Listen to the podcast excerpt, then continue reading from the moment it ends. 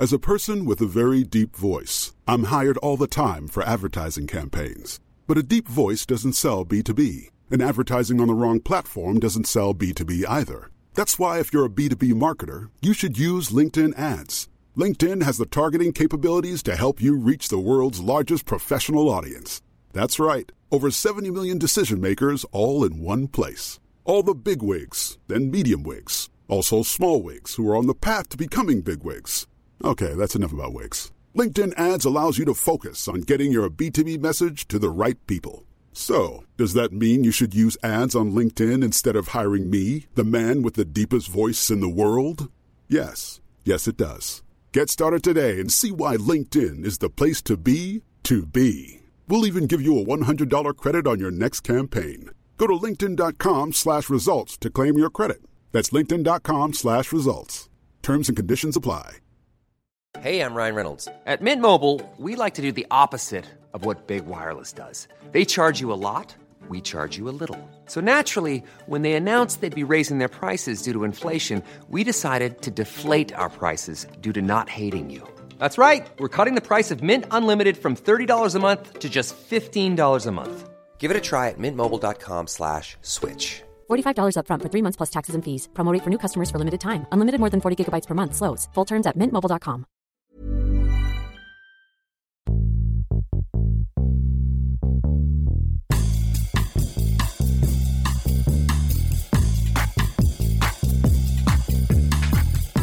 Hello, and welcome to episode 10 of FFS, another Brexit podcast. I'm Richard Brooks, standing in for Jason. And I'm Abby Tomlinson, standing in for Amanda. As usual, we're here to bring you different opinions and perspectives on the ever changing and ever stressful Brexit debate.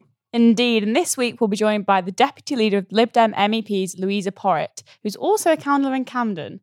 Luisa was elected as an MEP for London this year after an extremely successful campaign by the Lib Dems that meant they won 27% of the London vote. It'll be really interesting to get her insight on what those in Europe in particular think of Brexit after her time in Brussels.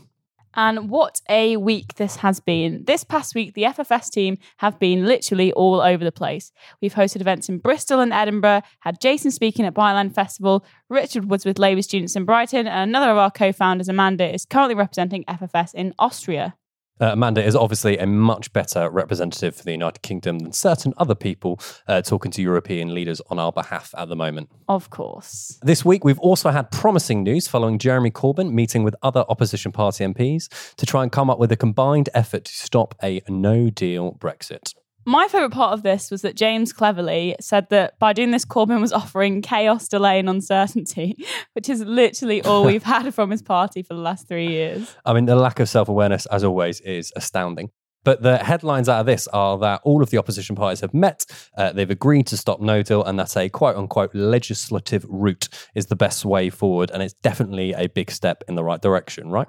Obviously. And, and we've also had the news that Boris Johnson is expected to nominate certain prominent Brexit supporters for the House of Lords, including businessmen who bankrolled the Leave campaign. That's right. The same people that perpetuated the myth about unelected bureaucrats from the European Union during the 2016 referendum are about to be very happily becoming unelected bureaucrats themselves. It, it, it is a bit ridiculous. And I think it really suggests Boris Johnson's lack of respect for democracy if he can ignore elected MPs, ignore his constituents, and float this idea of shutting down Parliament, whilst at the same time trying to pack an unelected chamber with his supporters. As always, the People's Vote campaign continues unabated, whilst the Brexit elite continue to astonish, astound, and annoy.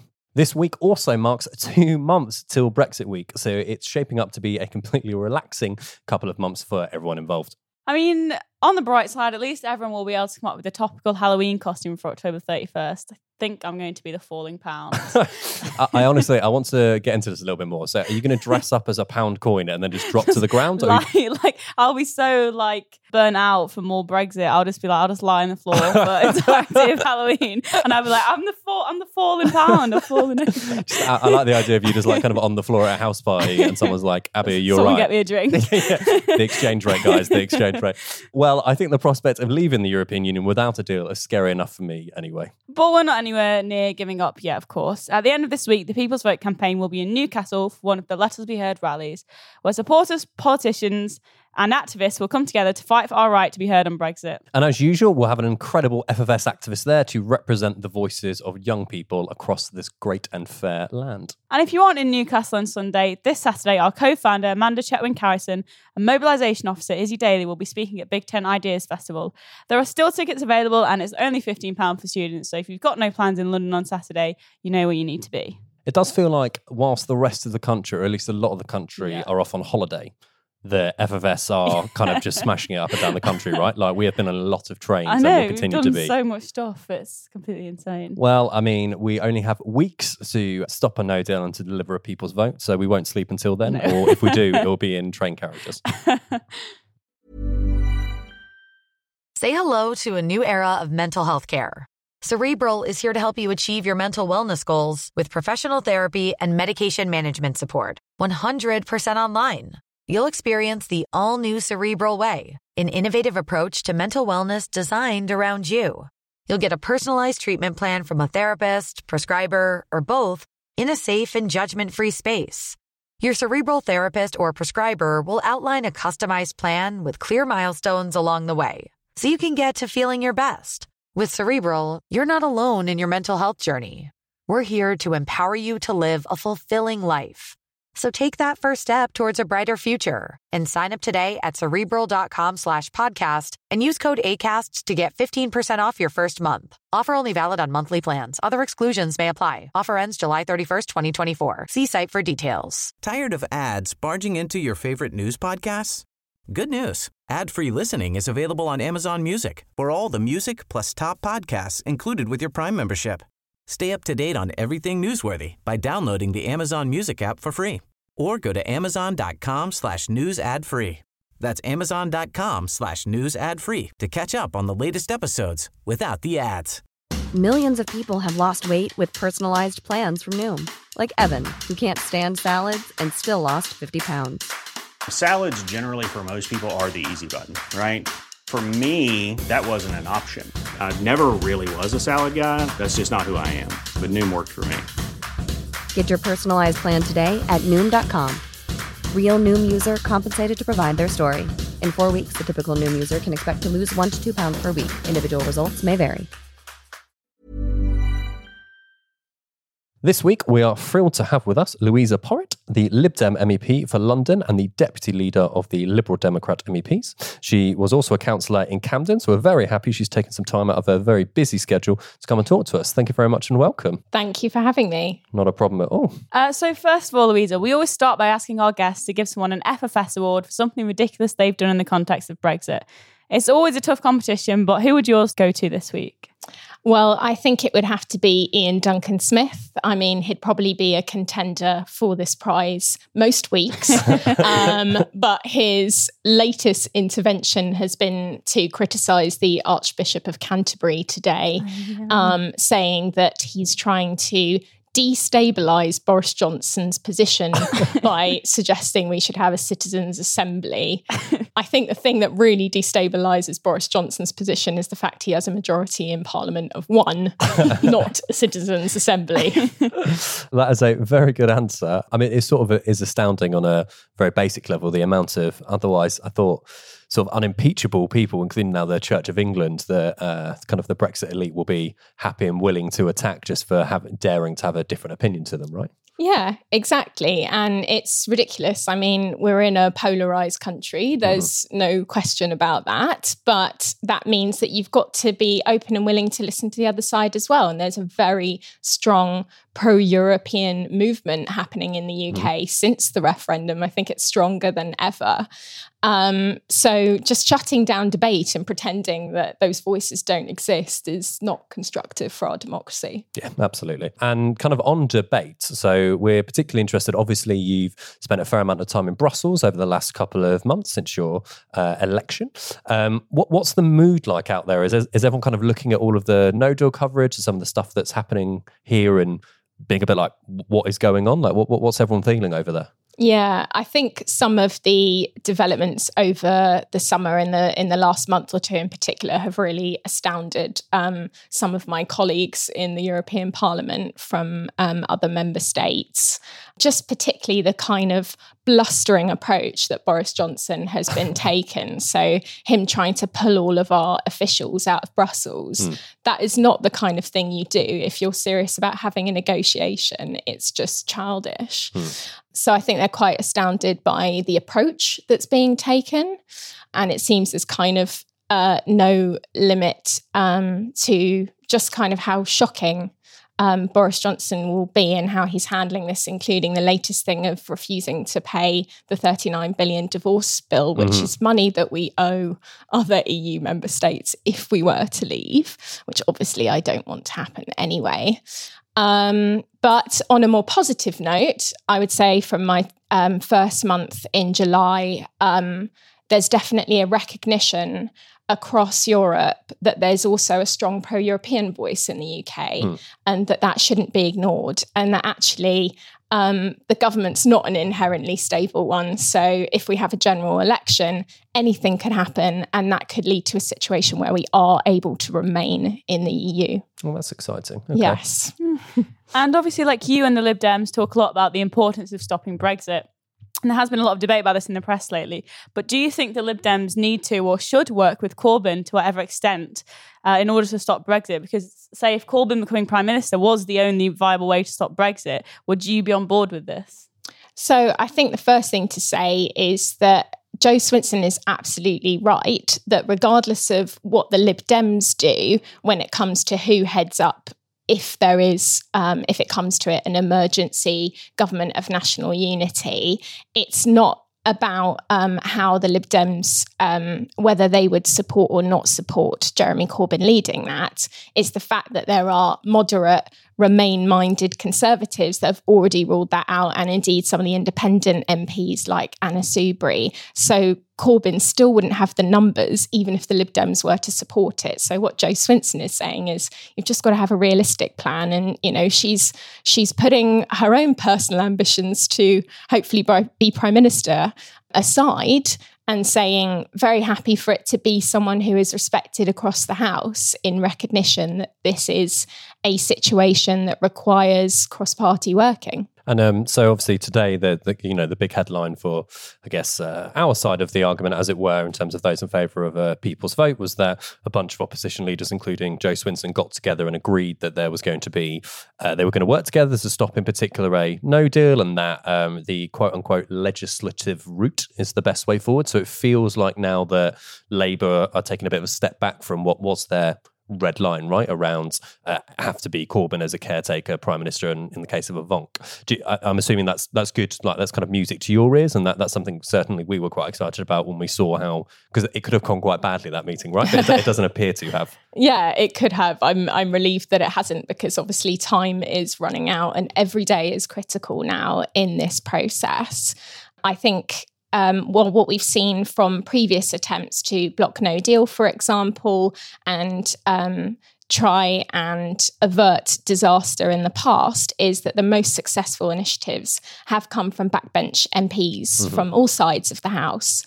So if um, party leaders of all parties, including my own, are willing to kind of uh, put self interest aside um, and be open to those initiatives coming from you know wherever they do in parliament we should look at it mm. look at the, the, proposals and look at them closely and do whatever we can to avert no deal yeah and, and, and brexit yeah. obviously um, no of course uh, and and it's it feels like the the game in town look looks similar to kind of the the oliver letwin sort of style stuff where mps would take uh, control of the order paper again, and then do another extension of Article 50 and all, uh, all, all that sort of stuff. Is that is that your view? Obviously, the kind of the Lib Dem MEP caucus, I'm going to call it, is, is not an insignificant voice in how a fair amount of this is going to play out. Is that your sort of view as to the best way to do that? That with like the MP should take control of the order paper. That um, at some point they should legislate for a people's vote as a part of an extension to Article 50. Do, do you see that as the main way of doing that, or are there other things? Like, are you, for instance, pro revoke? Like, what, what do you think is the best step forward? So, Jo earlier today um, set out this triple lock Hmm. to avoid no deal and hopefully stop Brexit. Um, and there were various proposals that were laid out as part of that. Uh, one is the legislative route, and that was the first thing that she suggested. Secondly, is this idea of a temporary government of national unity um, that could seek to stop no deal and bring about a general election. Mhm. And then the third is to be open to the idea of revoking Article 50 Hmm. in the event that we are right up to the cliff edge and there are no other alternatives. Yeah. Our official party policy is still to have a people's vote. Yeah. Um, so, one of the things that we want to see happen out of that legislative process is to try and legislate for a people's vote to happen. And that's also something that a government of national unity could could try and do. But you mentioned an extension to Article 50, and that's absolutely critical to all of this as well. In that, obviously, the clock is running down. We've only got until the end of October, and all of these processes might take some time, certainly to reach a clear resolution. Um, so, if a new government can be put in place that will make that request for an extension to Article 50, um, some of the work that we've been doing on the European side um, as MEPs is talking to our colleagues across Europe, people who will be influential in the negotiations, to say, please be open to that extension. Um, because we do just need time to sort this out. And I think even the French, who were quite hardline about it last time, would be open to it if we have a good reason, i.e., a democratic event. Yeah. So we can get an extension if there's a democratic event broadly Yeah. you're hearing, but if we just want another random one just to try and sort our stuff out, that's less of an option, right? Well, I think these kind of incremental extensions Yeah. don't serve anyone actually, um, because that's just more uncertainty for our businesses that are trying to scenario plan, Hmm. and that has a real impact on jobs and investment. Um, and it creates uncertainty for other EU member states as Mhm. well, and, and for eh, for their economies. Um, so I, I don't think it's anyone in anyone's interest to just do another six months and say that's for more negotiations. And certainly, there's no appetite for um, you know a kind of rerun of the negotiation anyway. Yeah. I actually support what our European partners are saying, uh, which is we understand that the political situation is evolving in the UK and need Yeah. to be open to that change. But we're not just going to kind of incrementally delay while you decide what sort of Brexit you might want. Mhm. Yeah, fair enough. And in terms of like having this sort of democratic event, this people's vote, and obviously the Lib Dems ran quite a successful campaign in London, where remaining in the EU has always been the majority opinion, right? But how do you work on convincing northern communities that have quite high percentage of votes for the Brexit Party that they should change their minds? I think that's a really difficult one. Um, I think uh, not everyone will change their minds. Um, and I think it's actually more of a two step process. I would say the priority is to stop Brexit in the first instance. Um, and this is Liberal Democrat policy as well. And then what we need to do is have a new government in place that is actually focused on bringing about change and introducing polity, policies that will address the real concerns that people have. You know, there has been chronic underinvestment um, in some of these communities and areas by successive governments over time, actually.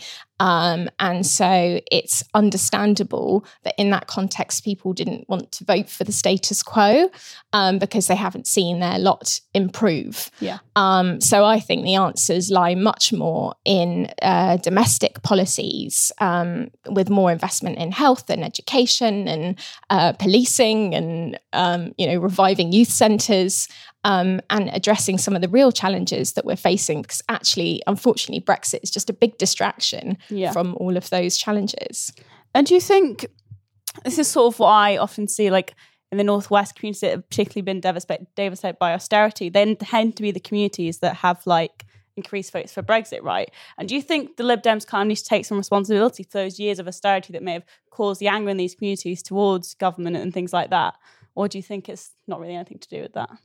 I don't think it's fair to solely blame the Lib Dems for that. No, like austerity Um, as a whole would probably be more. Yeah, so we were only in government as a minority partner for five years.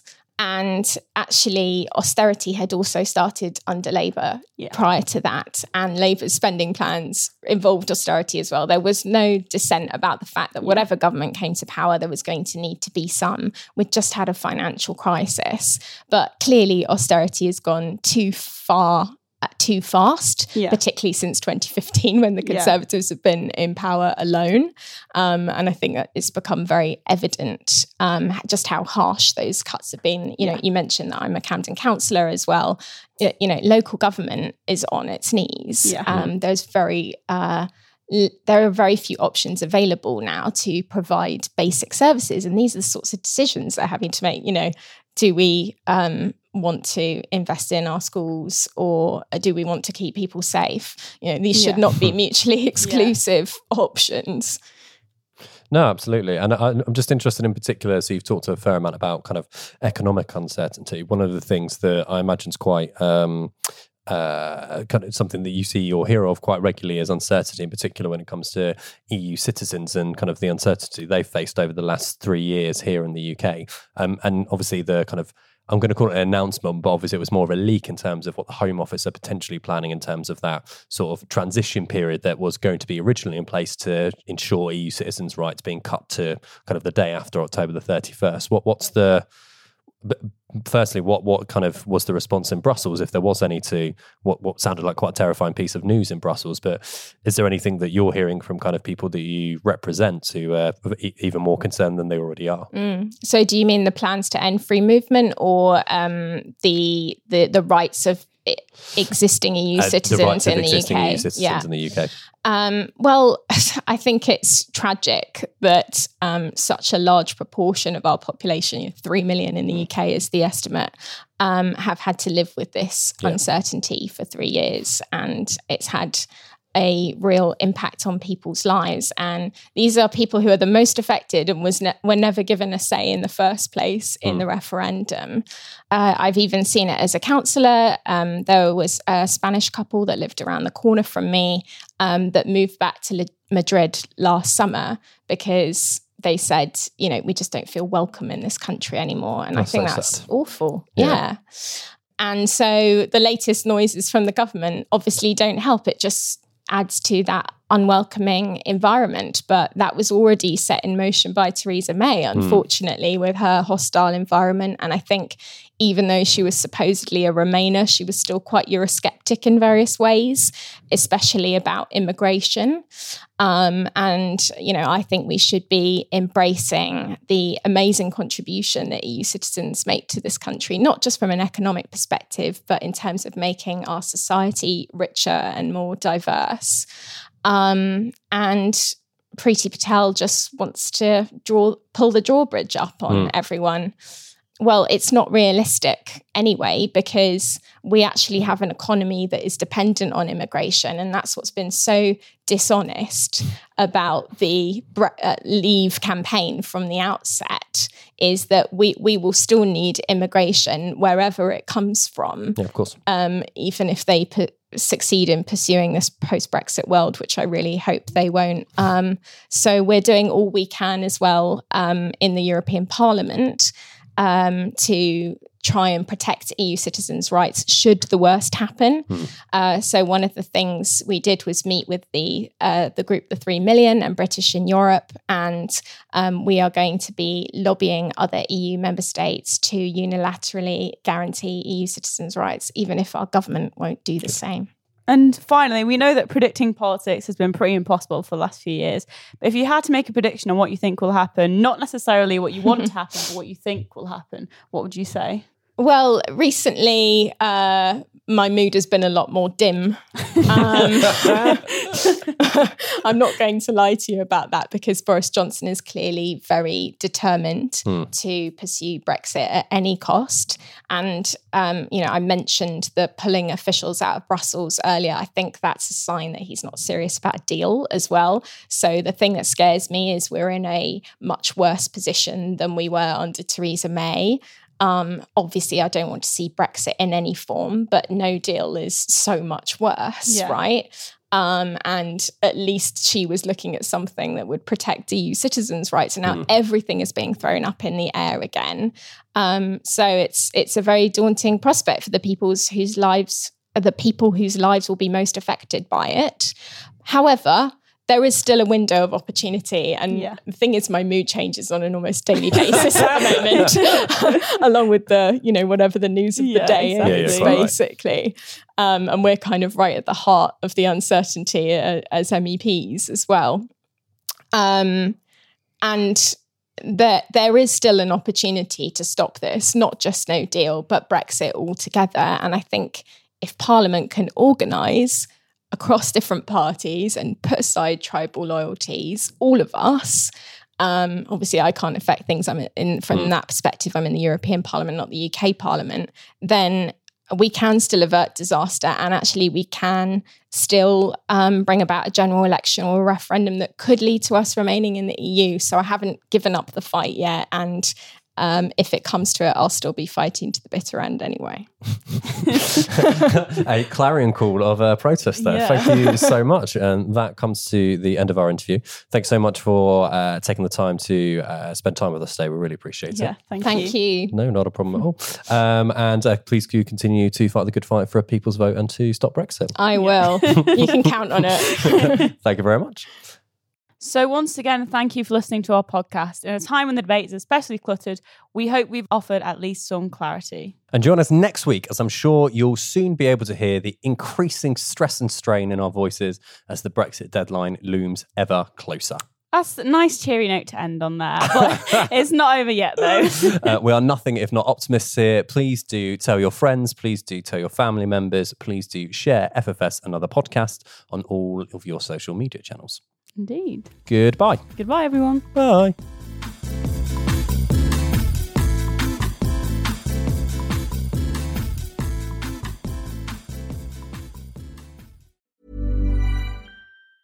Tired of ads barging into your favorite news podcasts?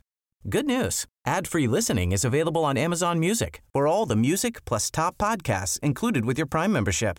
Stay up to date on everything newsworthy by downloading the Amazon Music app for free or go to amazon.com slash news ad free.